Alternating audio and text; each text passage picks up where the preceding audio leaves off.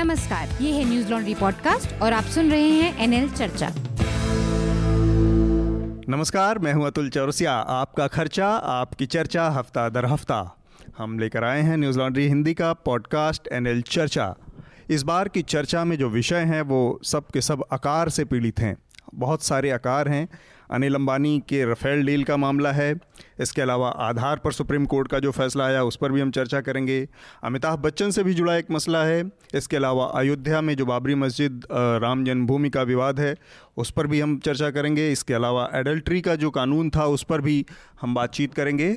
और बातचीत शुरू करने से पहले हम अपने मेहमानों से और चर्चा के जो आज पार्टिसिपेंट हैं उनसे आपका परिचय कराएँ। हमारे साथ यहाँ पर राहुल कोटियाल हैं जो कि न्यूजीलैंड हिंदी के असिस्टेंट एडिटर हैं। इसके अलावा हमारे साथ अमित भारद्वाज हैं जो कि हमारे स्पेशल कॉरस्पॉन्डेंट हैं। स्वागत है आप दोनों का। नमस्कार। साथ में फ़ोन लाइन पर हमारे साथ मौजूद हैं मेघनाथ एस। मेघनाथ को आप सभी लोग जानते हैं। स्वागत है मेघनाथ आपका।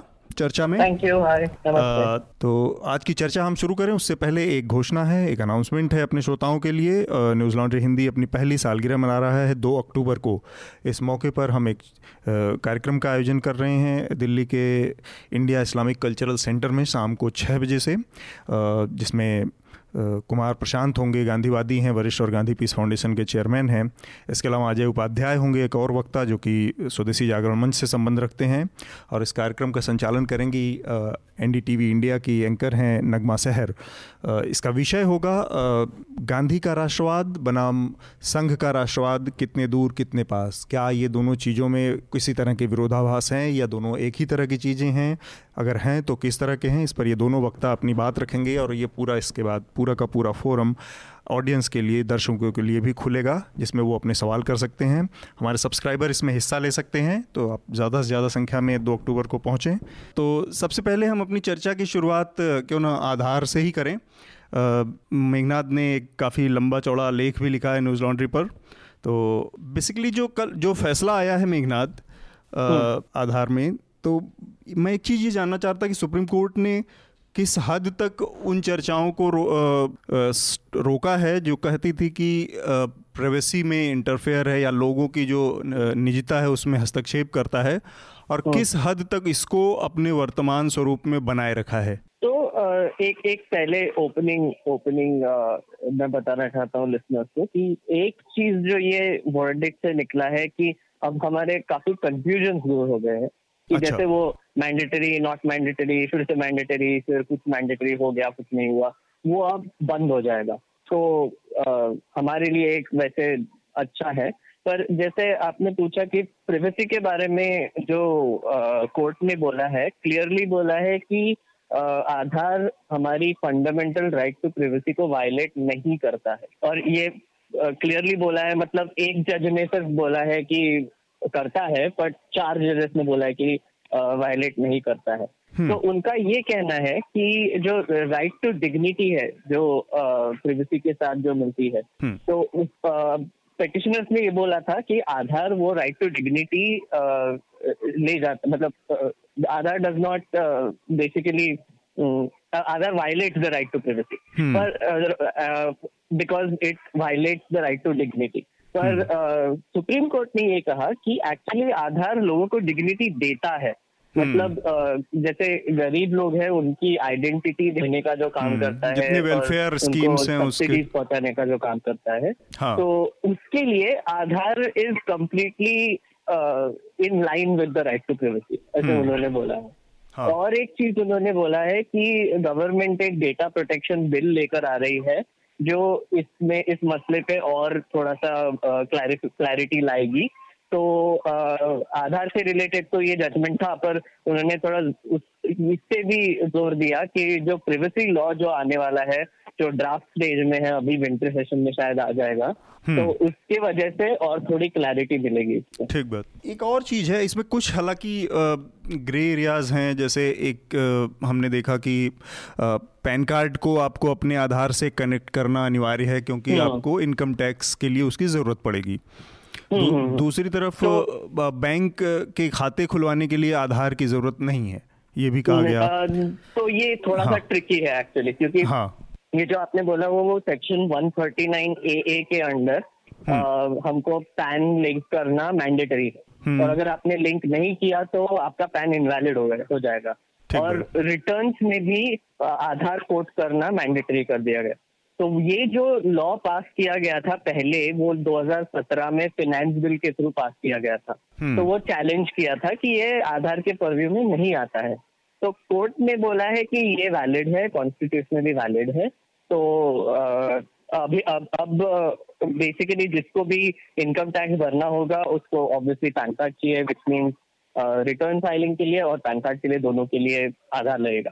अब बैंक लिंकिंग के लिए उन्होंने बोला कि मैंडेटरी नहीं है पर बैंक खोलने के लिए आपको पैन कार्ड लगता है। हम्म। तो फिर बैंक में अगर आप पैन कार्ड लिंक करोगे तो टेक्निकली आधार मैंडेटरी हो गया बैंक अकाउंट्स के लिए भी। हम्म। पर एक्सपर्ट्स ने ये ये भी एक बात बोली है कि बैंक को शायद पता नहीं चलेगा कि आपका आधार नंबर क्या है। उनको अच्छा। सब बस पता चलेगा आपका पैन नंबर क्या है तो ये तो, एक तरह से इस पर डिपेंड करता है ग्रे एरिया है वो थोड़ा सा और क्लैरिटी इसमें लाना चाहिए पर हम्म। वो जजमेंट में तो कुछ नहीं है हाँ इसमें ये इस पर भी निर्भर करता है डिपेंड करता है कि कितना सेफ़ गवर्नमेंट का डाटा प्रोटेक्शन है जो कि आधार का डाटा प्रोटेक्ट करती है हाँ है ना? हाँ बिल्कुल हाँ। तो और जैसे आधार जजमेंट में एक और चीज़ उन्होंने की है कि प्राइवेट कंपनीज़ अब आधार डेटा यूज़ नहीं कर सकते हम्म। पहले एक काफ़ी मतलब एक्टिविस्ट ने और फिर काफ़ी लोगों ने बोला था कि ये जो आधार जो बनाया गया है वो प्राइवेट कंपनीज़ भी यूज़ कर रहे हैं उनके बिजनेसेस को बनाने के लिए। हम्म। जैसे पेटीएम है या फिर और भी काफ़ी कंपनीज़ है जैसे हम्म। फ़ोन कंपनीज़ है। वो आधार के बेसिस पे उनका बिज़नेस बना रही थी और हम्म। ऑब्वियसली उनका मोटिव प्रॉफिट है। तो जजमेंट में ये कहा गया कि private companies cannot use Aadhaar anymore hmm, मतलब आधार डेटा तो अब बस गवर्नमेंट का प्रोरोगेटिव रहेगा सब्सिडी डिलीवरी और बेनिफिट्स के लिए। ठीक बात। अच्छा ये बड़ी इंटरेस्टिंग चीज़ है क्योंकि प्राइवेट कंपनियों का ज़िक्र आपने किया। आन, अ, अमित का आपसे एक सवाल है उससे पहले बस मैं अपनी छोटी सी बात कहना चाह रहा था इसमें कि जैसे रिलायंस जियो का जब पूरा लॉन्चिंग हुई या तमाम प्राइवेट कंपनियों ने रिलायंस जियो की तो लॉन्चिंग इसी आधार पर हुई कि वो एक आधार पर पाँच सिम कार्ड फ्री बांट रहे थे पर आधार हाँ, इस तरह से उन्होंने आधार का बहुत बड़ा डाटा एक बनाया अपना पर्सनल हम्म। अब अब वो जो डाटा उनके पास अवेलेबल है हम इंटरनेशनली इस चीज़ को टैकल नहीं कर पा रहे हैं क्योंकि कैम्ब्रिज एनालिटिका में हमने देखा कि उन्होंने वादा करने के बाद भी उस डाटा को बाद में बेचा। हम्म। तो उस लिहाज से देखा जाए हालाँकि इसमें साफ़ कहा गया है कि प्राइवेट कंपनियाँ अपने डाटा को डिलीट करें कुछ दिनों के अंदर लेकिन क्या ये संभव है? और इन कंपनियों के द्वारा कि ये प्राइवेट कंपनियाँ इस आधार डेटा का अब आगे इस्तेमाल न करें या मिसयूज ना करें जिनके पास ये डाटा अवेलेबल है? तो इसी के लिए वो डेटा प्रोटेक्शन लॉ। जो ड्राफ्ट डेटा प्रोटेक्शन लॉ आएगा वो अ, काफ़ी इम्पोर्टेंट है हम्म। उसमें वो लॉ में क्या कहा गया है कि अगर आपका कंसेंट नहीं लिया गया है किसी चीज़ के लिए एक हाथ प्राइवेट कंपनी ने और आपका डेटा ले लिया है और वो किसी और चीज़ के लिए यूज़ कर रहे हैं या फिर लीक कर रहे लीक हो गया या फिर आपको कोई हार्म पहुँच रहा है तो अ, जो यूज़र है वो कंसेंट विड्रॉ कर सकता है। और वो ड्राफ्ट बिल में दिया गया है। तो सुप्रीम कोर्ट ने ये आधार के बारे में बोला है पर वो जो ड्राफ्ट प्रोटेक्शन बिल आ जाएगा तब आई थिंक इसमें मोर क्लैरिटी आएगी कि जो जियो ने या फिर फ़ोन कंपनीज़ ने या फिर बैंक ने जो आधार डेटा क्रिएट कलेक्ट किया है अगर आप कंसेंट विड्रॉ कर सकते हो तो फिर वो डिलीट करेंगे। तो ये एक आई थिंक अगेन थोड़ा सा ग्रे एरिया टाइप हो गया। कि अभी एक लॉ पे डिपेंडेंट है आगे जाके कि आपके डेटा कैसे ट्रीट करेंगे प्राइवेट कंपनी अमित आपका क्या सवाल है मेघना से? इनफैक्ट मेघनाथ दो क्वेश्चन हो गए। एक तो पहला ये कि जो अभी जो जितना भी डेटा है इनके पास अगर दो चीज़ें हैं। एक तो डेटा प्रोटेक्शन एक्ट जब आएगा तब उसमें जो चीज़ें होंगी क्या पास होता है उसके बाद ही क्लैरिटी आएगी कि जो डेटा ऑलरेडी है प्राइवेट कंपनियों के पास उसका क्या होना है। लेकिन ये बात तो क्लियर है ना कि उस टाइम तक इनके पास बहुत बड़ा डेटा है जो जिसका ये डेटा हार्वेस्टिंग करते करते रहेंगे। नंबर एक नंबर दो कि कंसेंट विड्रॉ करने का क्लॉज देगा डेटा प्रोटेक्शन एक्ट लेकिन आ, हमारे देश में उतनी लिटरेसी है ही नहीं। अब कोअर्स्ड कंसेंट है ना ये जिन्होंने जिनसे भी आधार का डेटा लिया गया है वो तो कोअर्शन था। बिल्कुल। तो अब उतनी नॉलेज नहीं है लोगों के पास मासेस के पास कि वो जाके एप्लीकेशन दें कि भाई आप हमारा आधार का डेटा डिस्ट्रॉय कीजिए या ख़त्म कीजिए। तो एक एक यहाँ पे एक्चुअली ये काफ़ी इंटरेस्टिंग पॉइंट उठाया आपने लिटरेसी का। एक्चुअली आपने अगर देखा होगा आधार जो यूआईडीआई जो कैंपेनिंग करती है आधार के लिए वो सिर्फ़ एनरोल करने के लिए करती है कि आप एनरोल कीजिए आपको ये बेनिफिट मिलेंगे आधार आपको आइडेंटिटी देगी एक्सेट्रा पर यूआईडीए ने एक भी बार कोशिश नहीं की ये लोगों को बताने के लिए कि आपका आधार डेटा आपने शेयर नहीं करना चाहिए क्यों नहीं करना चाहिए क्या हार्म जा सकते हैं कौन से प्राइवेसी लॉज आपके वायलेट हो सकते हैं या फिर आइडेंटिटी थेफ्ट के बारे में एक साथ कैंपेन करेंगे। तो अब ये ना लिटरेसी का जो आ, सवाल है वो गवर्नमेंट से आता है पूरा कि जैसे अभी ये डेटा प्रोटेक्शन लॉ आ जाएगा तो गवर्नमेंट का काम है कि वो समझाए लोगों को कंसेंट क्या चीज़ है। जैसे आई थिंक आपके लिस्ट में एक और है कंसेंट के बारे में जो मी टू मूवमेंट जो हाँ, के बारे में बात करने वाले। इस पर हम तो अभी बात करेंगे। लोगों को अभी वो अवेयरनेस आना थोड़ा शुरू होने लगा है पर वो सिर्फ़ अर्बन एरियाज़ में। तो वो ग्रास रूट तक लेके जाने के लिए हर मीडियम और जो गवर्नमेंट भी कर सकती है रेडियो टीवी एडवर्टाइजमेंट सब करके लोगों को सिंपल चीज़ों में समझाना चाहिए कि आपका डेटा होता क्या है पहली चीज़।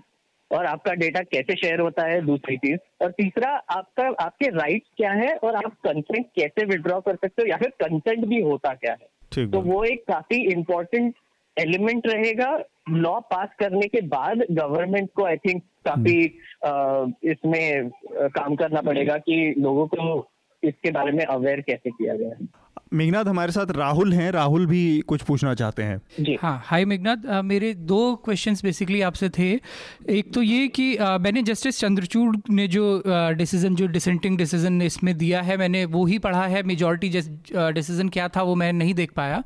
तो एक तो ये कि जो डेटा को डिस्ट्रॉय करने के लिए प्राइवेट कंपनीज़ को जस्टिस चंद्रचूड़ ने तो बहुत क्लियरली लिखा है कि दो हफ़्ते के अंदर अंदर वो सारा डेटा डिस्ट्रॉय किया जाए। मेजोरिटी की इस पर क्या ओपिनियन थी? एक तो ये और दूसरा कि जस्टिस चंद्रचूड़ ने इसको बहुत सीरियस माना है जिस तरह से इसको मनी बिल की तरह से पास किया गया। उन्होंने तो इससे सीधे सीधे कहा है कि ये बेसिक स्ट्रक्चर ऑफ़ कॉन्स्टिट्यूशन को उसका वायलेट उसको वायलेट करता है क्योंकि आपने बाई कैमरल लेजिस्लेचर का पूरा जो अवधारणा है उसी को आप एक तरह से बाईपास कर गए। तो इसको कैसे जस्टिफाई किया है मेजोरिटी जजमेंट में? जी। तो दो चीज़ें। पहले मैं मनी बिल के बारे में बात करूँगा। एक्चुअली हाँ. ये मनी बिल का जो मसला है वो काफ़ी इम्पोर्टेंट है दो चीज़ों के लिए। एक तो आधार जो पास किया गया था 2016 में लॉ हम्म। उसके पहले कोई लॉ था ही नहीं।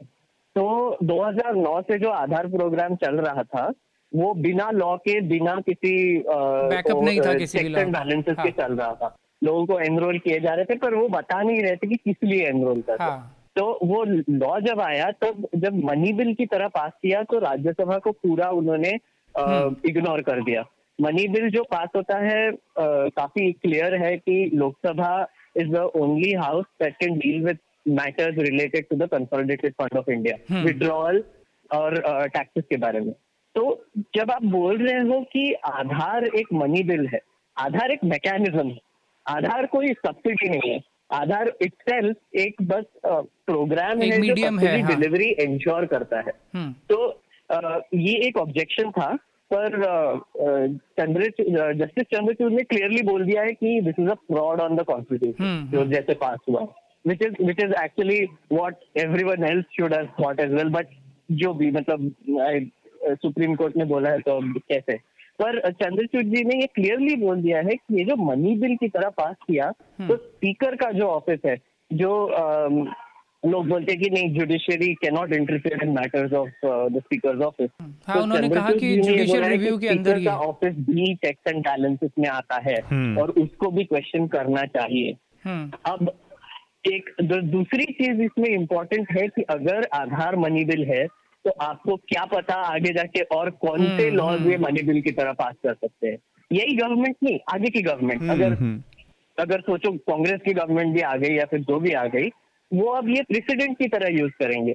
क्योंकि ये काफ़ी बड़ा एक लॉ था जो जिसकी हियरिंग चार महीनों के लिए चली सबसे लॉन्गेस्ट हियरिंग चौदह सौ पेजेस की। तो ये काफ़ी बड़ा प्रेसिडेंट बन गया है फाइव जज बेंच का कि ये लॉ मनी बिल की तरह पास हो सकता है तो फिर काफ़ी और लॉस भी आएँगे जो मनी बिल की तरह पास कर देंगे।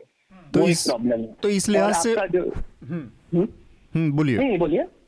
तो इस लिहाज से ये कहा जा सकता है कि ये जो नोट डिसेंट नोट दिया है जस्टिस चंद्रचूड़ ने वो बाई कैमरल जो हमारा सिस्टम है उसमें कोई गलत एक प्रेसिडेंट शुरू हो जाए उसको चेक करता है एक तरह से कि आगे भी कोई सरकार अगर इस तरह से बाईपास करने की कोशिश करे बहुत सारे बिल्स में इंपॉर्टेंट जो इस तरह के बिल्स हैं तो उसमें फिर इसको रेफरेंस देके इन चीज़ों को रोका जाना रो, मतलब रोकने की कोशिश कम से कम की जा सकती है। और और रोकने की बात नहीं आती मतलब कैसे है ना कि जैसे लोकसभा में अब बीजेपी की मेजोरिटी है हम्म। तो जो भी लॉ ला, लाया जाएगा वो एंटी डिफेक्शन की वजह से पास हो जाएगा। अब Rajya Sabha which is represented which represent state state centre अब हम्म। अगर उनको आप चांस नहीं दोगे कि आधार जो लॉ है उसमें रोकने की बात नहीं आती है बट बट उसमें क्या प्रॉब्लम्स है कुछ अमेंडमेंट होने चाहिए कुछ गलत चीज़ें हो गई है जैसे अभी जो सुप्रीम कोर्ट ने जो जजमेंट दिया उसमें काफ़ी जो सेक्शन थे जो प्रॉब्लमेटिक थे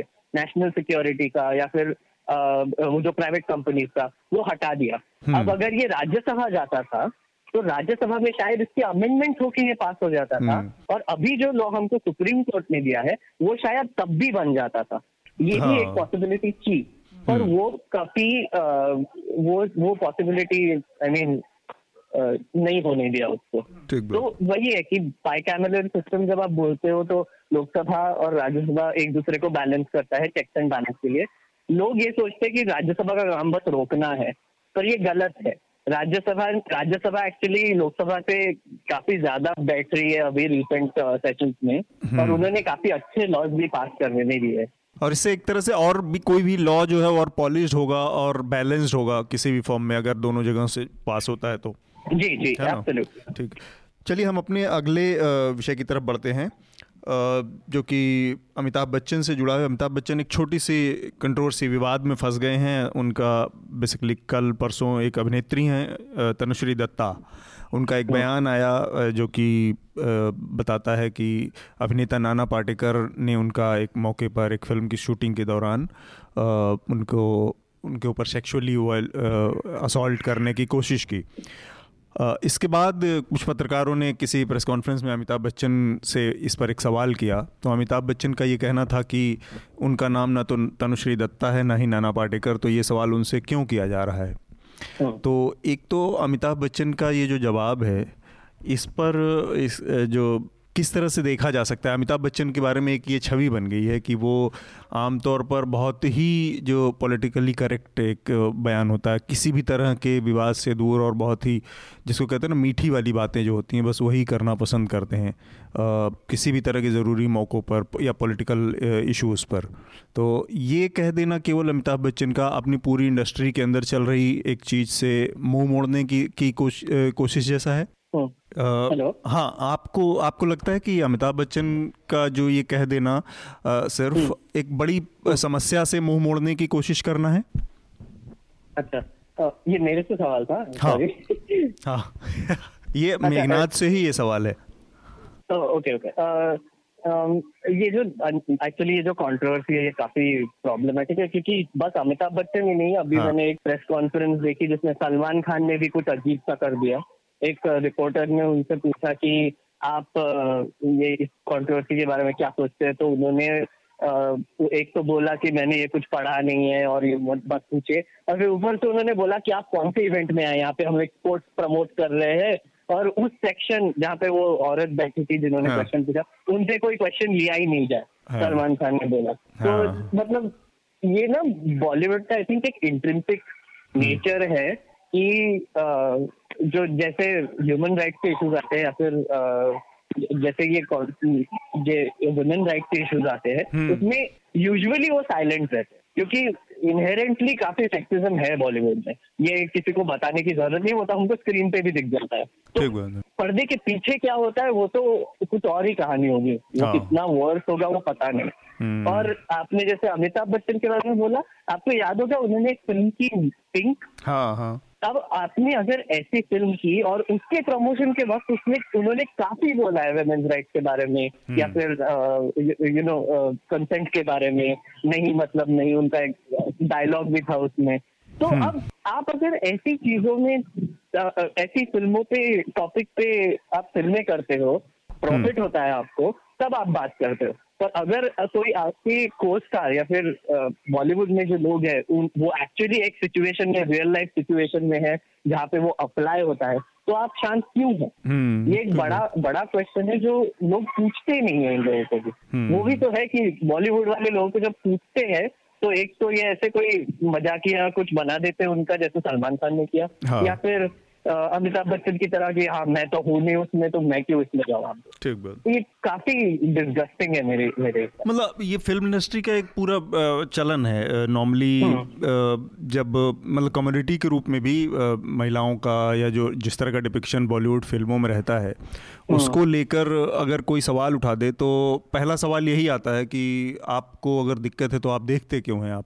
ये तो एक तरीका हो सकता है कि आप कह दें कि लेकिन उसी रॉ में आगे जाके वही फिल्मकार आखिरी में अपनी बात खत्म करते हुए ये भी कहता है कि हम तो अपने दर्शकों के ही भरोसे हैं इसलिए हमारी ये फ़िल्म ज़रूर देखिएगा हाँ। तो ये जो। है ना तो दोनों तरह की बातें जो फ़िल्म इंडस्ट्री में साथ में चलती हैं वो उसका एक ये नमूना अमिताभ बच्चन का बयान है और पर मुझे एक सवाल राहुल आपसे करना कि अमिताभ बच्चन क्यों बोलें अमित किसी भी तरह के मामलों में अमिताभ बच्चन एक फिल्मकार हैं एक अभिनेता हैं उसके अलावा उसके दाएँ बाएँ वो कुछ नहीं है। तो राहुल से मैं जानना चाह रहा हूँ कि ये अमिताभ बच्चन का बोलना ज़रूरी ही क्यों है इस किसी भी मामले में? अमिताभ बच्चन का बोलना कई मायनों में ज़रूरी हो जाता है। और उसका कारण खुद अमिताभ बच्चन है। या तो वो पूरी तरह से बॉलीवुड तक सीमित रहते और किसी भी मुद्दे पे ना बोलते लेकिन आप देखिए कि जब बेटी बचाओ बेटी पढ़ाओ का ब्रांड एम्बेसडर बनाने की बात आती है तो लपक के अमिताभ बच्चन उसे स्वीकार कर लेते हैं।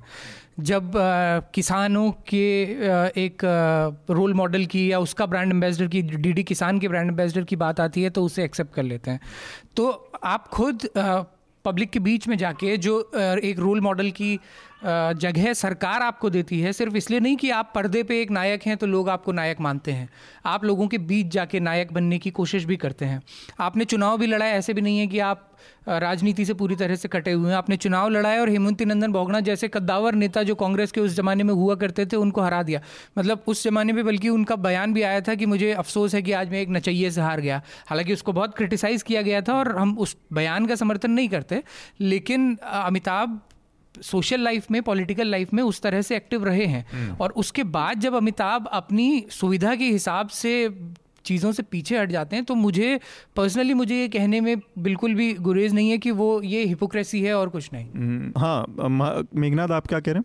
नहीं बस एक ही पॉइंट इन्होंने जो बोला उसमें ऐड करना था कि अ, अ, ये जो आपने जो बोला फार्मर्स इश्यूज़ का तो नाना पाटेकर भी एक्चुअली फार्मर्स इशू में काफ़ी फोर्समेंट से रहते हैं हम्म। और ये हाँ। ही लुक्ड एट विथ रिस्पेक्ट कि उन्होंने कि हाँ फार्मर के लिए एक अकेले ही बोल रहे हैं बॉलीवुड से एक्सेट्रा एक्सेट्रा हाँ और वही चीज़ होती है कि अगर आप ये इसमें ना एलिमेंट ऑफ़ हीरो वर्शिप आ जाता है थोड़ा सा और बॉलीवुड टर्म्स में नहीं पर एक जनरल लाइफ में हाँ। कि जब आप कोई किसी को हीरो बनाते हैं फिर रियल लाइफ में आप हीरो बनाते हैं तो उनके हम्म। काफ़ी फॉलोअर्स बढ़ जाते हैं और उनके हर चीज़ को वो मानने लगते हैं हम्म। और हर चीज़ जो वो बोलते हैं वो सच लगने लगता है तो इस सिचुएशन में इनकी डेफिनेटली रिस्पॉन्सिबिलिटी बनती है कि अपने फैंस के लिए अपने फॉलोअर्स के लिए फैंस से ज़्यादा Exactly. उन्होंने ये बात करनी चाहिए ठीक बात है। अमित आपका क्या नज़रिया है इस पर? अमिताभ ही नहीं अभी एक खबर वही निकाल रहा था मैं 2008 में जब ये घटना हुई थी। 30 मार्च की एक खबर है और मसाला डॉट कॉम है जो खबरें करती है बॉलीवुड पे। तो Tanushree spends the night at a police station और जो पूरी बॉडी है उस कॉपी की वो उल्टा तनुश्री दत्ता पे ही सवाल खड़ा करता है। कि भाई वो टैंट्रम्स थ्रो कर रही थी और डायरेक्टर का भी स्टेटमेंट है कि how can she accuse a senior artist like Nana of something like this she knew what kind of song she was doing and had selected the outfit herself तो ये अ, पूरा का पूरा और ये ये आप रिपोर्ट देखिए उसके बाद ध्यान दीजिए जो सरोज खान ने जो बयान दिया था कुछ समय पहले कास्टिंग काउच को जिस तरह से नॉर्मलाइज करने की कोशिश की थी रेप को नॉर्मलाइज करने की कोशिश की थी उन्होंने तो ये पूरा इंडस्ट्री का मसला है। माइंडसेट का भी मसला है पूरा। और मेरे ख्याल से उस वक्त भी हमने यही सारी बातें की थी और हमार न्यूज़ लॉन्ड्री में ही राजश्री ने एक पीस लिखा है मी टू मोमेंट बॉलीवुड में क्यों नहीं हो रहा है क्या हाँ। वजह है इसके ऊपर। और ज़रूरी इसलिए भी है चाहे अमिताभ हो सलमान खान हो या जितने लोग पीर पे हैं जो सक्सेसफुल हैं जो बड़े कद के आर्टिस्ट हैं इंडस्ट्री में वो लोग नहीं बोलेंगे तो जो नीचे जैसे आप टॉप पे लोग नहीं बोल रहे हैं। सरोज खान जैसे कोरियोग्राफर हैं जो इसको नॉर्मलाइज कर रहे हैं। हम्म। उसके बाद डायरेक्टर या प्रोड्यूसर्स हैं जो कि उल्टा आ, एक्ट, जो एक्ट्रेस है जिसने एलिगेशन लगाया है। अब अभी सेंसिबिलिटी हमारे सोसाइटी की कहीं ना कहीं बहुत ज़्यादा चेंज हुई है। हम लोग सेंसिटाइज भी हुए हैं चीज़ों को लेके। लेकिन इंडस्ट्री के अंदर क्या हालात हैं? और ये सिर्फ़ मुझे नहीं लगता सिर्फ़ बॉलीवुड इंडस्ट्री के हालात होंगे। तमाम जो इंडस्ट्री है चाहे मीडिया मीडिया भी उसमें शामिल होगा शामिल होगा। तो उस उस माइंडसेट का मसला है जिसको चैलेंज करना बहुत ज़रूरी है और जब तक टॉप पे बैठे हुए लोग और इसीलिए उनकी रिस्पॉन्सिबिलिटी बनती है जैसे राहुल भाई बोल रहे थे कि जब तक वो नहीं बोलेंगे तो नीचे जो लोग हैं वो कैसे आवाज़ उठाएँगे? और आपको एग्ज़ाम्पल सेट करना पड़ेगा। और एक चीज़ ध्यान देनी होगी कि जब इंडिया अगेंस्ट करप्शन का मूवमेंट हुआ था उस वक्त बहुत सारे बॉलीवुड के कलाकार सामने आए थे और सरकार के खिलाफ आवाज़ उठाई थी।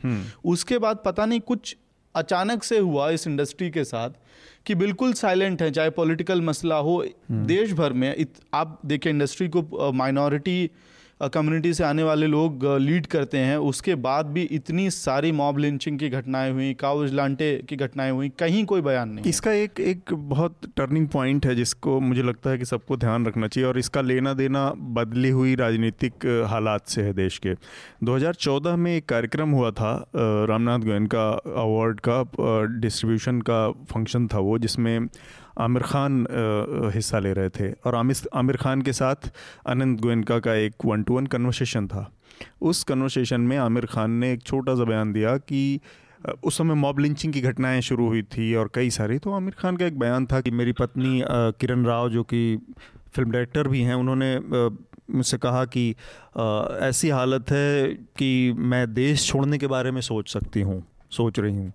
और इस बयान के बाद जिस तरीके से सरकार के लोगों का, सरकार के को समर्थन दे रहे लोगों का हमला हुआ, आमिर खान के ऊपर, उनकी फ़िल्मों को लेकर, खुलेआम एक पार्टी के महासचिव कैलाश विजयवर्गीय ने बयान, ट्वीट पे और यहाँ पे उनकी फ़िल्मों को बया, को के बाकायदा वो लिखकर ट्वीट किए कि इसकी फ़िल्म अब आने वाली है, तैयार रहिएगा देशभक्तों।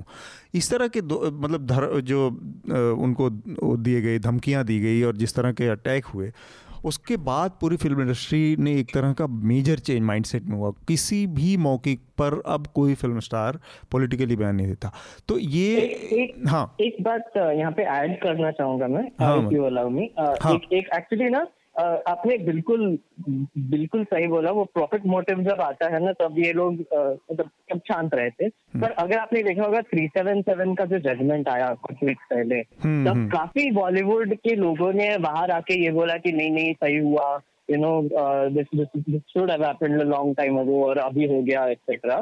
तो अब इनको ये पता है कि ये अगर आप बयान देंगे अभी जो सुप्रीम कोर्ट ने एक्चुअली वैलिडेट कर दिया है। तो उनकी ऑडियंस कोई लूज नहीं होगी लूज नहीं होगी हाँ। तो वो ऑडियंस लूज होने की जब बात होती है हम्म। जैसे आपने बोला आमिर खान ने जब ये बोला तो उनका फ़िल्म बॉयकॉट कर देंगे। हम्म। या फिर वो पद्मा पद्मावती का भी हुआ। तो ना if you to play the devil's advocate a little bit Bollywood वाले लोग भी ऑब्वियसली सर्वाइवल के लिए ये सब मसलों में नहीं पढ़ना चाहेंगे शायद। हम्म। क्योंकि हमारे पॉलिटिशियन उनके उन पे कूद पड़ते हैं और उन लोगों के साथ लेके कूद पड़ते हैं और लोग ही तो उनकी ऑडियंस हाँ लेकिन यहाँ पे जो समस्या है वो है इंडस्ट्री के अपने अंदर की चीज़ जो अमिताभ बच्चन किससे जुड़ा जो मसला है वो इंडस्ट्री के अपने अंदर की जो प्रॉब्लम है उससे आँख चुराने की बात है और वो जो कहा जाता है ना कि हमेशा कारपेट के नीचे अपनी गंदगी को दबा के और ये मान लेते हैं हम कि सब कुछ साफ़ सुथरा है उस मामले में भी नहीं सामने आना थोड़ा सा अटपटा लगता है। जी जी बिल्कुल। दूसरा ये हाँ। भी है। कि मतलब आपको जजमेंट पास नहीं करना है कोई आपसे जजमेंट की भी उम्मीद नहीं कर रहा है और हाँ. ना ही। नाना पाटेकर को ऑलरेडी कॉन्विक्ट के तौर पे लोग देख रहे हैं। एलिगेशन है उनको भी बाहर आके जवाब देना चाहिए अपना वर्जन रखना चाहिए। और जिस तरह से 10 साल बाद तनुश्री दत्ता ने दोबारा रिपीट किया है पहले हमको लगा कि 10 साल बाद अचानक से बयान क्यों, क्यों आए? आए हैं? वो उस समय भी आया उस समय भी वो बयान आए थे और रिपोर्टिंग नहीं हुई इन चीज़ों पे या उस तरह से बड़ा नहीं हुआ वो मामला। तो आप पे आरोप लगे हैं आपको भी सामने आके बयान देना चाहिए और बाकी लोगों को भी चाहे अमिताभ हो या बड़े एक्टर्स जो भी हों उनसे कोई जजमेंट तो नहीं मांगा जा रहा है उनका ओपिनियन बिल्कुल सही बात है। है। मतलब अमिताभ अगर सिर्फ़ इतना भी कह देते कि ये बड़े गंभीर आरोप हैं और मामले की जाँच होनी चाहिए तो उससे भी एक बड़ा डिफरेंट मैसेज चला जाता है। इंस्टेड जो उन्होंने अब बोल दिया है कि ना तो मैं तनुश्री हूँ ना नाना हूँ तो ऐसा लगता है कि वो मामले को बिल्कुल टाल मतलब किसी ये ध्यान देने लायक मुद्दा ही नहीं है। ठीक बात है। आ, ये इस चर्चा को हम यहीं रोकेंगे। उससे पहले एक छोटी सी बात मेरे दिमाग में ये कि मीटू पूरा जो कैंपेन हुआ उसमें बड़े इतने बड़े बड़े लोगों का नाम लिया लोगों ने और हॉलीवुड के। उस लिहाज से देखा जाए तो हमें अभी बहुत लंबी यात्रा तय करनी है मतलब बॉलीवुड को हमारी फ़िल्म इंडस्ट्री को जहाँ पर कि भले ही इस बात के सबूत ना दिए जा सकें लेकिन ये एक अंदर कही सुनी बातें अटकलबाजियों में गॉसिप्स में ये बहुत कॉमन एक सच्चाई है कि एक्सप्लॉयटेशन महिलाओं का महिला एक्टर्स का कलाकारों का बहुत बड़ा है। हम अपने अगली चर्चा की तरफ़ बढ़ेंगे। इससे पहले हम मेघनाथ से मेघनाथ का रिकमेंडेशन ले लेते हैं। मेघनाथ आपका रिकमेंडेशन क्या होगा हमारे श्रोताओं के लिए? Uh, मे, uh, मेरा रिकमेंडेशन एक्चुअली मैंने एक्चुअली लास्ट यही वीक में हफ़्ता पे भी वही रिकमेंडेशन दिया था हाँ. एक अटलांटिक में पीस है हम्म। कि Europe we should all learn from Europe उसमें uh, ये बोला गया है कि कोई भी जो डेमोक्रेटिक सोसाइटी है वो इवेंचुअली फैसिज्म की तरफ़ जाएगी हम्म। कितना एजुकेटेड होगा कितना इलिटरेट पॉपुलेशन होगा उससे कोई फ़र्क नहीं पड़ता है पोलैंड हम्म। जैसी पोलैंड जैसी कंट्री अगर फैसिज्म की तरह राइट विंग एक्सट्रीमिस्ट व्यूज़ की तरह जा सकती है तो कोई भी कंट्री जा सकती है। तो वो एक काफ़ी अच्छा पीस है अटलांटिक में अक्टूबर के इशू में। तो मेरा वो एक रिकमेंडेशन है। Okay thank you Meghnath thank you so much हम अपनी चर्चा को आगे बढ़ाते हैं। uh, अगला विषय है uh, अयोध्या पर आया सुप्रीम कोर्ट का फैसला। जैसा कि आप सब लोगों को पता होगा, अयोध्या से जुड़ा मसला, अयोध्या विवाद से जुड़ा मसला सुप्रीम कोर्ट में है और इसमें एक याचिका लगाई गई थी राजू रामचंद्रन और राजीव धवन की तरफ़ से, जिसमें ये कहा गया था, राजीव धवन की याचिका बेसिकली ये थी कि उन्नीस सौ चौरानवे में एक एक फैसला इसी अयोध्या मसले में आया था, जो कि कॉन्स्टिट्यूशनल बेंच का फैसला है कि जो मस्जिद है वो इस्लाम का अभिन्न हिस्सा नहीं है, नमाज़ पढ़ने के लिए, नमाज़ कहीं भी ऑफ़र की जा सकती है। तो राजीव धवन का ये दलील थी कोर्ट में कि पहले इस मसले को निपटाया जाए कॉन्स्टिट्यूशनल बेंच बनाकर। और राजीव रामचंद्रन की दलील ये थी कि ये चूँकि बड़ा मसला है और बहुत ही बड़े दो समुदायों से जुड़ी, जुड़ा इसका मसला है तो इस मसले को एक कॉन्स्टिट्यूशनल बेंच के में स्थानांतरित किया जाए, तीन जजों की बेंच ना हो, एक बड़ी लार्जर बेंच हो। अब सुप्रीम कोर्ट ने इस पर अपना निर्णय दिया कि इसको लार्जर बेंच को भेजने की ज़रूरत नहीं है। हम इसे शुद्ध रूप से एक ज़मीन के विवाद के तौर पर देखते हैं और उसी के तहत इसका फैसला करेंगे। और जहाँ तक ये मस्जिद इस्लाम का अभिन्न हिस्सा है या नहीं है, इस पर सुप्रीम कोर्ट का कहना था कि वो एक दूसरे कॉन्टेक्स्ट में दिया गया निर्णय था और उसका इससे कोई लेना देना नहीं है। तो इसके बाद ये विवाद एक तरह से अब इसके जल्दी से निर्णय आने की एक प्रक्रिया फिर से शुरू हो गई है। उनतीस से इस मामले की फिर से डे टू डे सुनवाई सुप्रीम कोर्ट में होगी।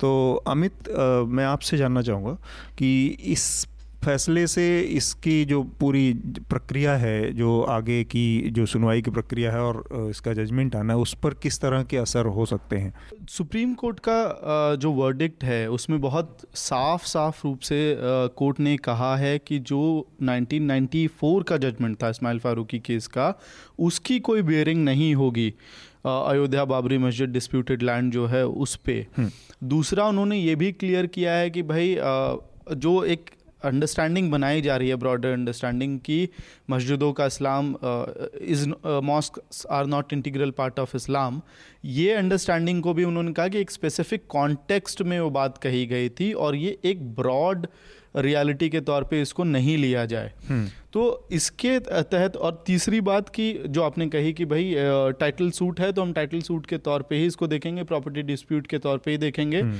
तो इस्माइल फारूकी के केस को रिकंसिडर करना या उसको नहीं करना जो कि सुप्रीम कोर्ट ने नहीं किया रिकंसिडर हम्म। नहीं कर रही है तो उसकी बहुत ज़्यादा कोई बियरिंग नहीं होने वाली है अच्छा। इसको जीत के तौर पर देखना जो लोग देख रहे हैं वो किस हिसाब से देख रहे हैं वो थोड़ा समझना पड़ेगा लेकिन हाँ अगर इसको सेटबैक के तौर पे देखें हम्म। जो कम्युनिटी है मुस्लिम कम्युनिटी हाँ। है तो शायद उसमें पर्सपेक्टिव हो सकता है ये भी मान सकते हैं कि सेटबैक है हम्म। अब लेकिन इसके लिए थोड़ा हमको पीछे जाना पड़ेगा कि आखिरकार इस्माइल फारूकी का केस था क्या था क्योंकि हाँ। बहुत कन्फ्यूज़न क्रिएट हो गया है जब से वर्डिक्ट आया तब से तो जब विवादित ढांचा गिरा उसके बाद अप्रैल दो नाइनटीन में, उन्नीस सौ तिरानवे में सरकार एक एक्ट लेके आई, the acquisition of certain area at Ayodhya act.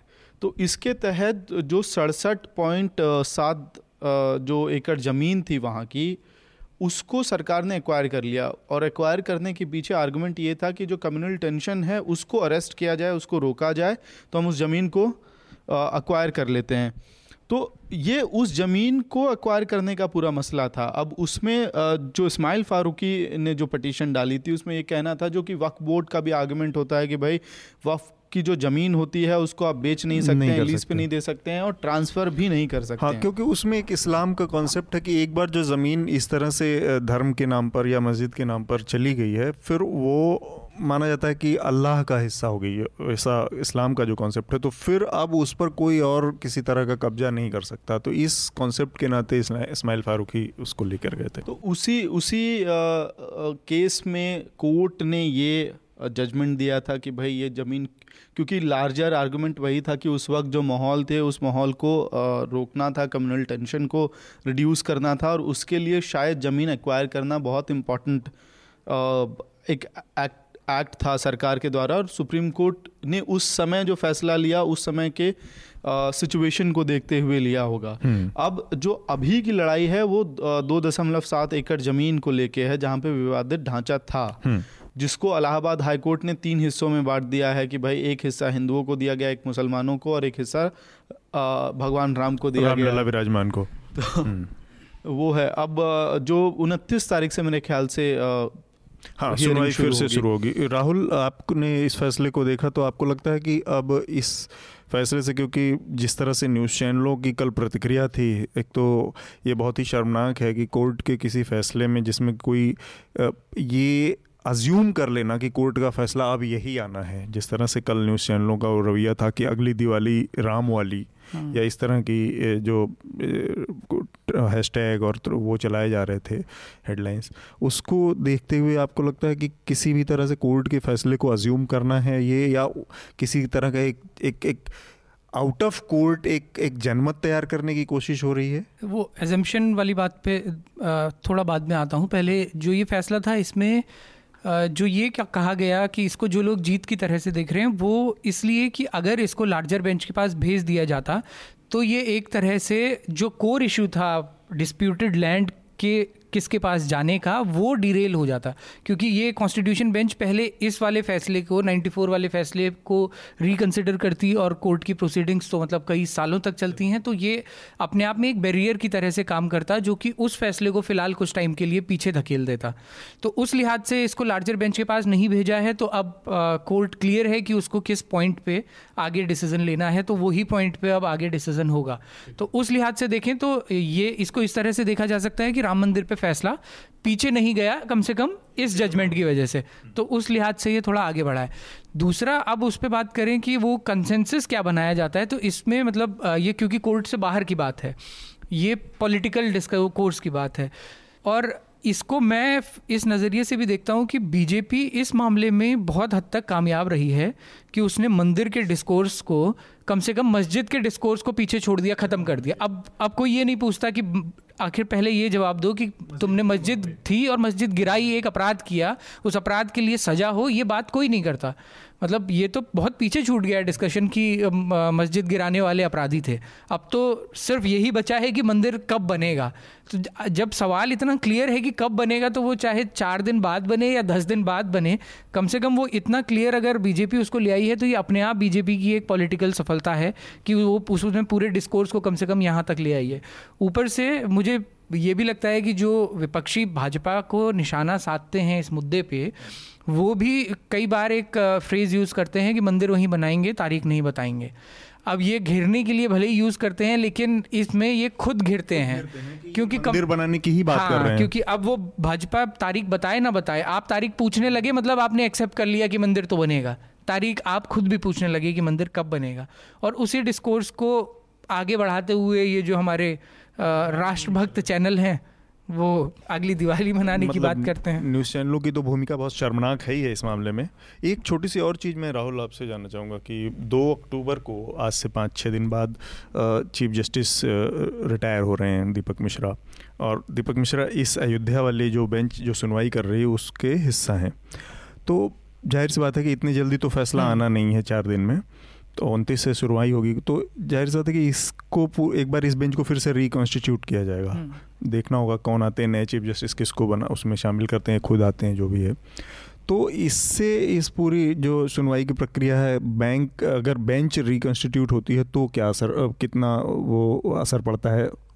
अब तक की जो स्थिति है सुनवाई में जहाँ पर जो प्रगति है उससे कितना आगे जा सकती है चीज़ कितना पीछे आ सकती है या वहीं से शुरू हो जाएगी? नहीं अमूमन ऐसा होता है कि अगर किसी बेंच ने लगातार बहुत दिनों तक सुनवाई कर ली है तो इसीलिए वो कोशिश करते हैं कि रिटायरमेंट से पहले या किसी जज के जाने से पहले फैसले दे दिए जाएँ।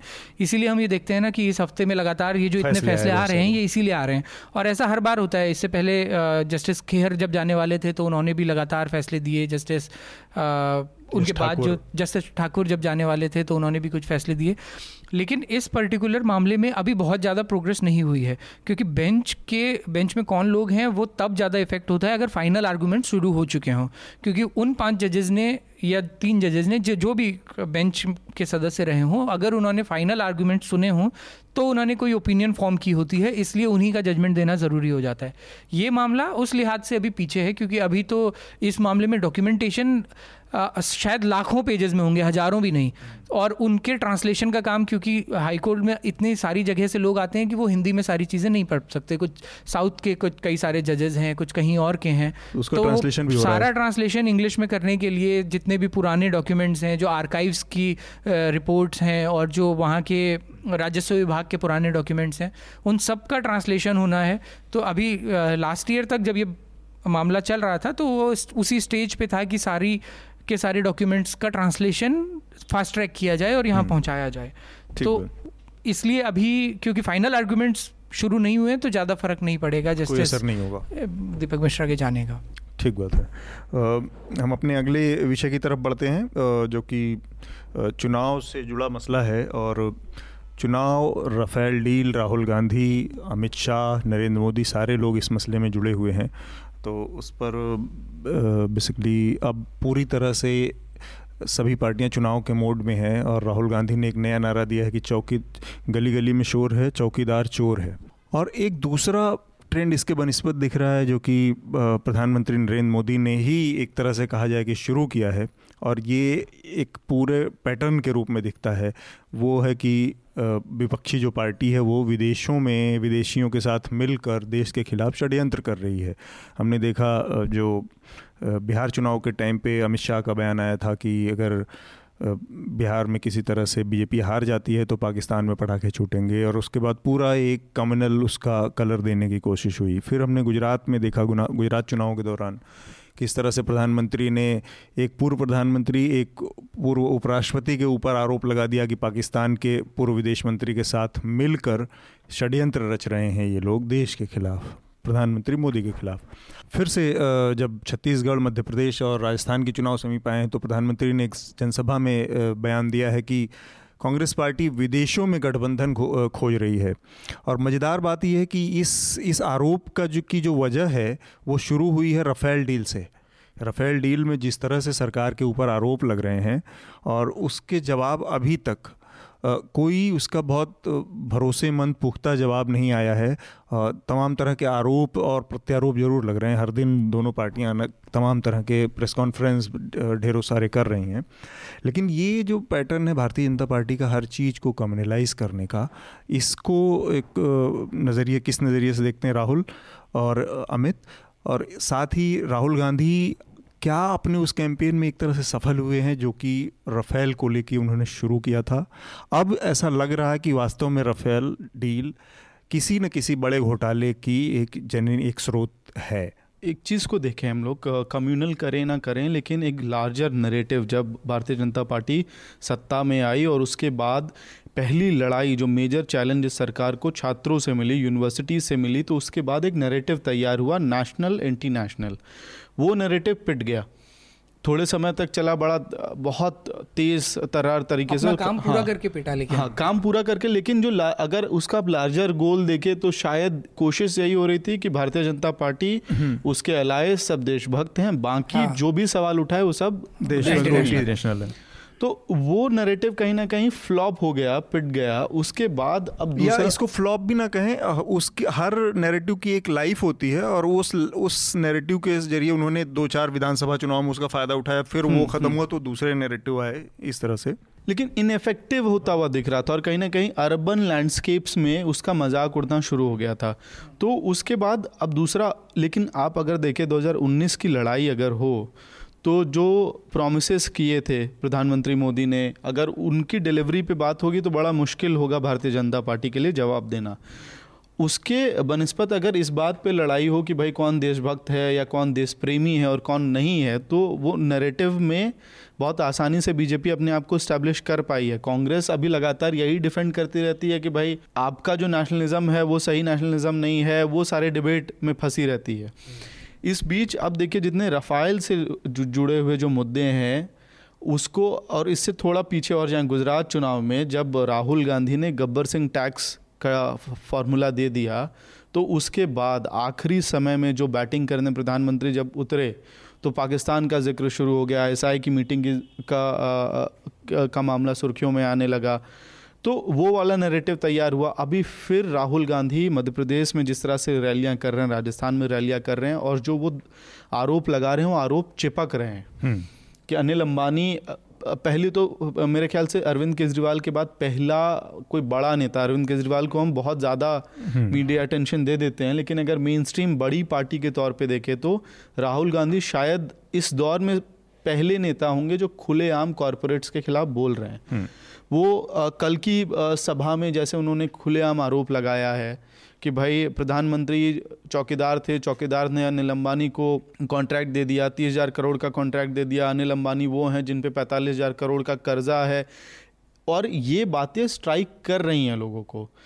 ये करे ना करे कि भाई अभी भी ये थोड़ा इनकन्वेंसिबल है कि आप प्रधानमंत्री पे चोरी का आरोप लगाएँ और लोग मान जाएँ लेकिन ये आरोप इसलिए चिपक रहा है क्योंकि जो अटैक है वो सीधा सीधा अनिल अंबानी पे है और उनकी क्रेडिबिलिटी को लेके पहले से सवाल लोगों को है। लोगों को है वो। मतलब अ, 2012 से ही यूपीए के दौर से ही जिस तरह से एक्टिविस्ट और एंटी करप्शन क्रूसेडर्स ने जो आरोप लगाए हैं वो आरोप अब चिपक रहा है कहीं ना कहीं जब राहुल गांधी लगा रहे हैं। इसमें एक और चीज़ है राफेल डील के मसले मर में भारतीय जनता पार्टी की तरफ़ से हमने कोई अभी तक बहुत तथ्यात्मक जवाब नहीं देखा। लगातार जैसे जब निर्मला सीतारमन बचाव में उतरी तो उनका ये आरोप था कि ऐसी जानकारियाँ हैं बहुत संवेदनशील जानकारियाँ हैं जिनको हम नहीं बता सकते। तो आप पार्लियामेंट्री कमेटीज़ हैं उनको उनको तो वो इन्फॉर्मेशन शेयर कर सकते हैं उनको भी नहीं बता रहे आप।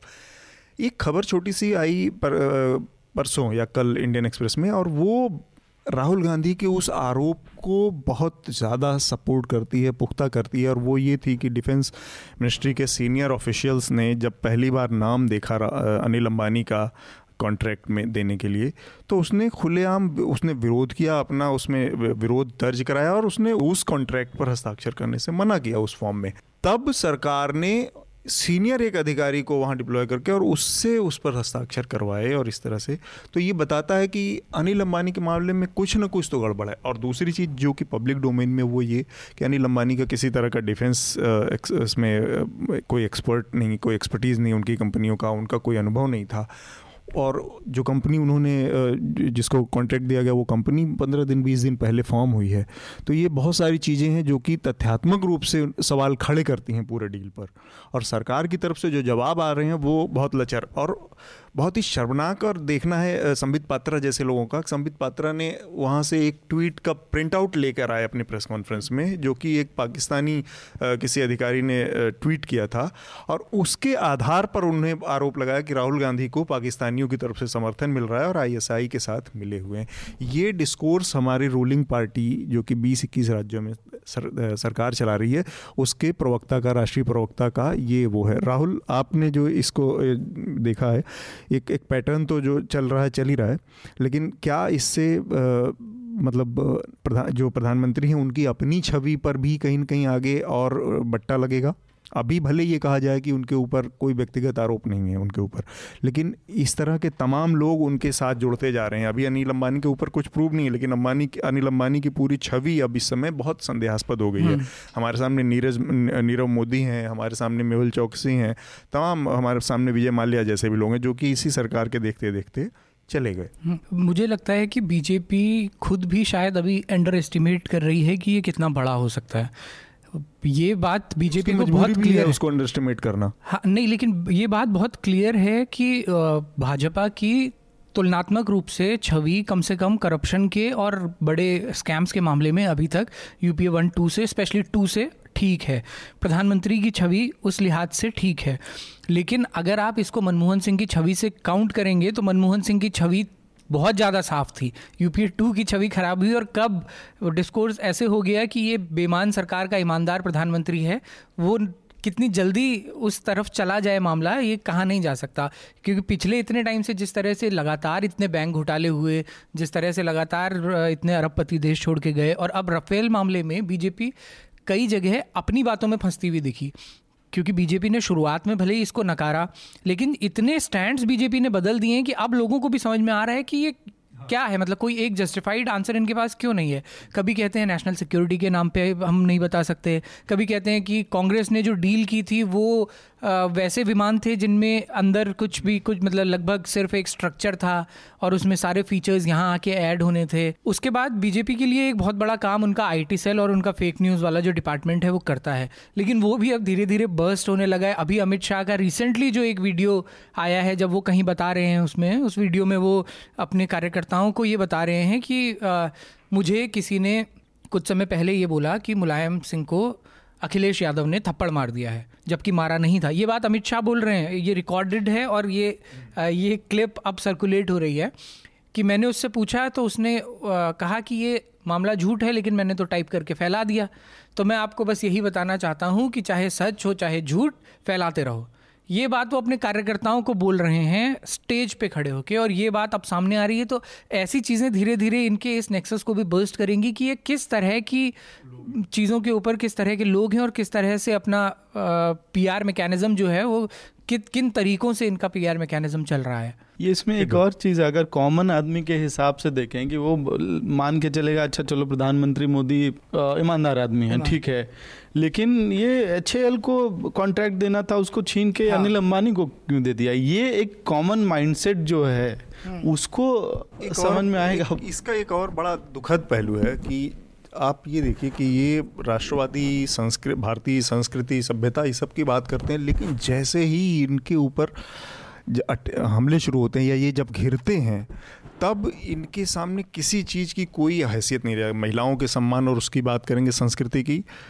जैसे ही गुरमेहर कौर का मामला सामने आया वो सेना के एक जवान की बेटी थी लेकिन जिस तरह से आईटी सेल और इन लोगों ने और तमाम हाँ। भाजपा के एक्टिव कार्यकर्ताओं ने जि, जिस भाषा में गंदी गालियाँ दी जिस भाषा में उसका डिपिक्शन किया जिस उसके फ़ोटो से लेकर वो फेक वीडियोस फैलाए जिस तरह से उसका चीरहरण किया गया वो बताता है कि इनके अंदर इन, मतलब जो आईटी सेल के नाम पे या सत्ता में किसी भी तरह से बने रहने की जो ललक है या भूख है, उसका कोई और छोर नहीं है। आप, और ये केवल उस मामले में नहीं एच जो कि भारतीय मतलब जो हिंदुस्तान की अपनी आप जब आप कहते हैं मेड इन इंडिया या मेक इन इंडिया तो आप क्या कहते हैं? आप यही तो कहते हैं कि आपको अपने देश के ऊपर आपको आत्मनिर्भर बनाना है या आपके पास ऐसी चीज़ें हैं, ऐसे संस्थान हैं जो कि दुनिया को चुनौती दे सकते हैं, दुनिया के सामने खड़े हो सकते हैं। और जब ये मामला आया रफ़ेल का तो आईटी सेल की तरफ़ से ऐसे ऐसे पोस्ट वहाँ पे फैलाए गए व्हाट्सअप से लेकर उस पर, जिसमें एच एल को नितांत नाकारा, निकम्मा, असफल और गैर ज़रूरी संस्थान बताया गया। इसकी वजह से अनिल अंबानी की ज़रूरत बताई गई। ये हालत है आईटी सेल की, ये देशभक्तों की, जो दुनिया को देशभक्ति का सर्टिफिकेट बांटते हैं उन लोगों की। अच्छा इनफैक्ट लेकिन ये सिर्फ़ आईटी सेल का मसला नहीं है निर्मला सीतारमन ने भी इसी तरह का लगभग लगभग आर्गुमेंट हम्म। दिया था जिसको ए के एंटनी ने बाद में आके काउंटर भी किया और वो टिपिकल बीजेपी वाले स्टाइल में किया हिंदी में नहीं बोल रहे थे इसलिए वो चिपका नहीं हम्म। कि भाई आप एच के ऊपर आरोप की कॉम्पिटेंस पे सवाल खड़ा कर रहे हैं तो और इंटरनेशनली आपके बयान को देखा जाएगा यानी कि आप इतने बड़े और इतनी पुरानी कंपनी जो हमारे देश की है जो इकलौती कंपनी जो एयरक्राफ्ट्स बनाती है और इस तरह के एक्सपर्टीज रखती है हम्म। उसकी क्रेडिबिलिटी को आपने इंटरनेशनल मार्केट में खराब कर दिया है हम्म, हम्म। हाँ अच्छा जिस तरह से अब बीजेपी के लिए ये भारी पड़ने लगा है ना कि उनके पास बहुत स्टैटिकल फिगर्स इतने स्ट्रांग नहीं हैं कि वो ये बता पाएँ कि उन्होंने डिलीवर क्या किया। आप देखिए प्रधानमंत्री संसद में भी जब रोज़गार की बात करते हैं तो वो ये बताते हुए एंड अप करते हैं कि हर साल इतने लोग वकील बन रहे हैं और एक वकील तीन को नौकरी दे रहा है। मतलब ये इतना हास्यास्पद है और संसद में खड़ा होकर प्रधानमंत्री रोज़गार के मुद्दे पर इस तरह के बयान दे रहा है और संसद से बाहर पकौड़े बेचने जैसे बयान दे रहा है। तो ये इतना और जब डिलीवर करने के लिए कुछ नहीं है, तब आप एंड अप इससे करते हैं कि आप पाकिस्तान का सवाल उठा देते हैं, आप भारतीय संस्कृति का सवाल उठा देते हैं। लेकिन अब वो भी बदलने लगा है। अभी मैं रिसेंटली देख रहा था, हरियाणा का एक लड़का है सोशल मीडिया पे बहुत पॉपुलर जैसे जनरली राइट विंग के लोग जैसे पॉपुलर होते हैं वो लगभग वैसा ही पॉपुलर है और वो खुद बताता है कि मैं बहुत लंबे टाइम से बीजेपी का सपोर्टर रहा हूँ। नरेंद्र मोदी को मैंने वोट किया है।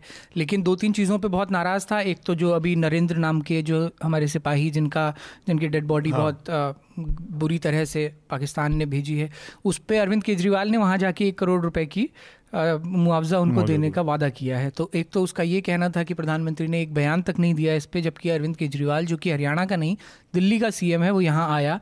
तो इसलिए हम क्यों ना उसको एक अच्छा नेता माने। दूसरा उसका ये कहना था कि बहुत सारे लोग अभी भी मैं देख रहा हूँ कि फ़ोटोज़ अपनी लगा रहे हैं कि पेट्रोल चाहे 200 का हो जाए हम वोट तो मोदी को ही देंगे। तो उसका ये कहना था कि मेरी इन सारे भक्तों से और सरकार से अपील है कि पेट्रोल 200 का कर दो इनके लिए बाकियों को पचास रुपए का दे दो अपने आप क्लियर हो जाएगा जाएगा। कितने लोग मोदी भक्त हैं और 200 का पेट्रोल खरीद के इसको वोट देना चाहते हैं तो इस तरह का डिस्कोर्स लोगों के बीच में अब मतलब ये जो दूसरी तरह की चीज़ें जिन पर भाजपा खेलती थी हाँ। वो भी धीरे धीरे टूट रही हैं चलिए हम अपनी चर्चा के आखिरी पड़ाव पर हैं। उससे पहले हम रिकमेंडेशन का अपना जो राउंड होता है उसको पूरा कर लेते हैं। अमित आपका रिकमेंडेशन क्या होगा इस हफ़्ते के लिए? इस हफ़्ते के दो रिकमेंडेशंस हैं। एक हाँ। तो न्यूयॉर्क टाइम्स में जो भी प्रोसीडिंग चल रहा है अमेरिका के अंदर सुप्रीम कोर्ट के नॉमिनी जज हैं जज बेरेट एम कैवेनॉ उन पे सेक्सुअल असॉल्ट का आरोप लगाया है। क्रिस्टाइन ब्लैसी फोर्ड ने। और इस पे अभी सेनेट कमेटी जो है वो हियरिंग सुन रही है। उस हियरिंग का जजमेंट आना है और उस उसकी वोटिंग के बाद ही ये तय होगा कि जज बेरेट सुप्रीम कोर्ट में जाएँगे या नहीं जाएँगे। और जिस तरह से ये राइट अप है इसको पढ़ना चाहिए। इसमें अभी जैसे हम अमिताभ बच्चन इसका? पीस का नाम है। She said then he said now what will the senators say ये न्यूयॉर्क टाइम्स में है कोर्ट प्रोसीडिंग्स के ऊपर। तो अभी हम अमिताभ बच्चन के बारे में बात कर रहे थे और सुप्रीम कोर्ट नॉमिनी जज पे जिस तरह से प्रोसीडिंग चल रही है और जिस तरह से उस पर रिपोर्टिंग हो रही है उसको पढ़ना चाहिए समझने के लिए। दूसरा एक इंटरव्यू है मिस हो गया था। आशीष खेतान ने जब आम आदमी पार्टी छोड़ी उसके बाद बहुत तरह के कयास लगाए जा रहे थे। द प्रिंट में एक उनका इंटरव्यू आया था पंद्रह अट्ठारह मिनट का छोटा सा इंटरव्यू है लेकिन उसमें बहुत सारी बातें कवर हो गई हैं तो वो देख सकते हैं। ठीक बात है। राहुल आपका रिकमेंडेशन मंटो फ़िल्म अभी आई है रिसेंटली मैंने फ़िल्म नहीं देखी है लेकिन उसके बारे में जितना अभी तक कई ऐसे लोगों को जिनके रिव्यूज़ को मैं अप्रिशिएट करता हूँ उन लोगों के जनरली ये रिव्यूज़ थे कि बहुत पुअर रिसर्च है और उतने अच्छे से एग्जीक्यूट नहीं की गई है। लेकिन 2015 में पाकिस्तान में मंटो नाम की एक फ़िल्म बनी थी सरमद खुशट उसके डायरेक्टर थे उन्होंने एक्ट भी किया था मंटो का कैरेक्टर यूट्यूब पे अवेलेबल है तो मैं रिकमेंड करूँगा कि वो देखी जाए। ठीक है। अ, मेरा रिकमेंडेशन चूँकि अयोध्या पर वर्डिक्ट आया है तो उससे जुड़ा है। एक किताब आई है इसके लेखक हैं हेमंत शर्मा अभी हाल ही में और उस किताब का नाम है अयोध्या का चश्मदीद। बेसिकली हेमंत शर्मा उस समय जनसत्ता के ब्यूरो प्रमुख हुआ करते थे उत्तर प्रदेश के और उन्होंने पूरे प्रकरण को मतलब 1990 से लेके और पंचानवे चौरानवे तक अयोध्या के पूरे इशू को कवर किया और बहुत सारे उन्होंने आर्टिकल, लेख और रिपोर्टिंग की है उससे। तो ये किसी तरह की साहित्यिक किताब ना हो कि एक दस्तावेज़ है, उस समय के पूरे रिपोर्टिंग का, उनकी और दस्तावेजों का और जो जो चीज़ें चल रही थी अयोध्या के इर्द गिर्द तो उसको मैं रिकमेंड करना चाहूँगा। और इसके साथ ही हम आज की चर्चा को रोके, उससे पहले आपसे फिर वही छोटी सी अपील कि न्यूज़ लॉन्ड्री को सब्सक्राइब करें। न्यूज़ लॉन्ड्री नहीं तो जिसको आप पसंद करते हैं उस मीडिया को सब्सक्राइब करें क्योंकि आपके समर्थन से जो मीडिया खड़ा होगा वो आपकी बात ज़्यादा करेगा और किसी भी तरह के पॉलिटिक्स या कॉरपोरेशन के दबाव से भी मुक्त रहेगा। आप सभी लोगों का बहुत बहुत शुक्रिया। शुक्रिया। न्यूज़ लॉन्ड्री के सभी पॉडकास्ट ट्विटर आई और दूसरे पॉडकास्ट प्लेटफॉर्म पे उपलब्ध हैं। खबरों को विज्ञापन के दबाव से आज़ाद रखें। न्यूज़ लॉन्ड्री को सब्सक्राइब करें।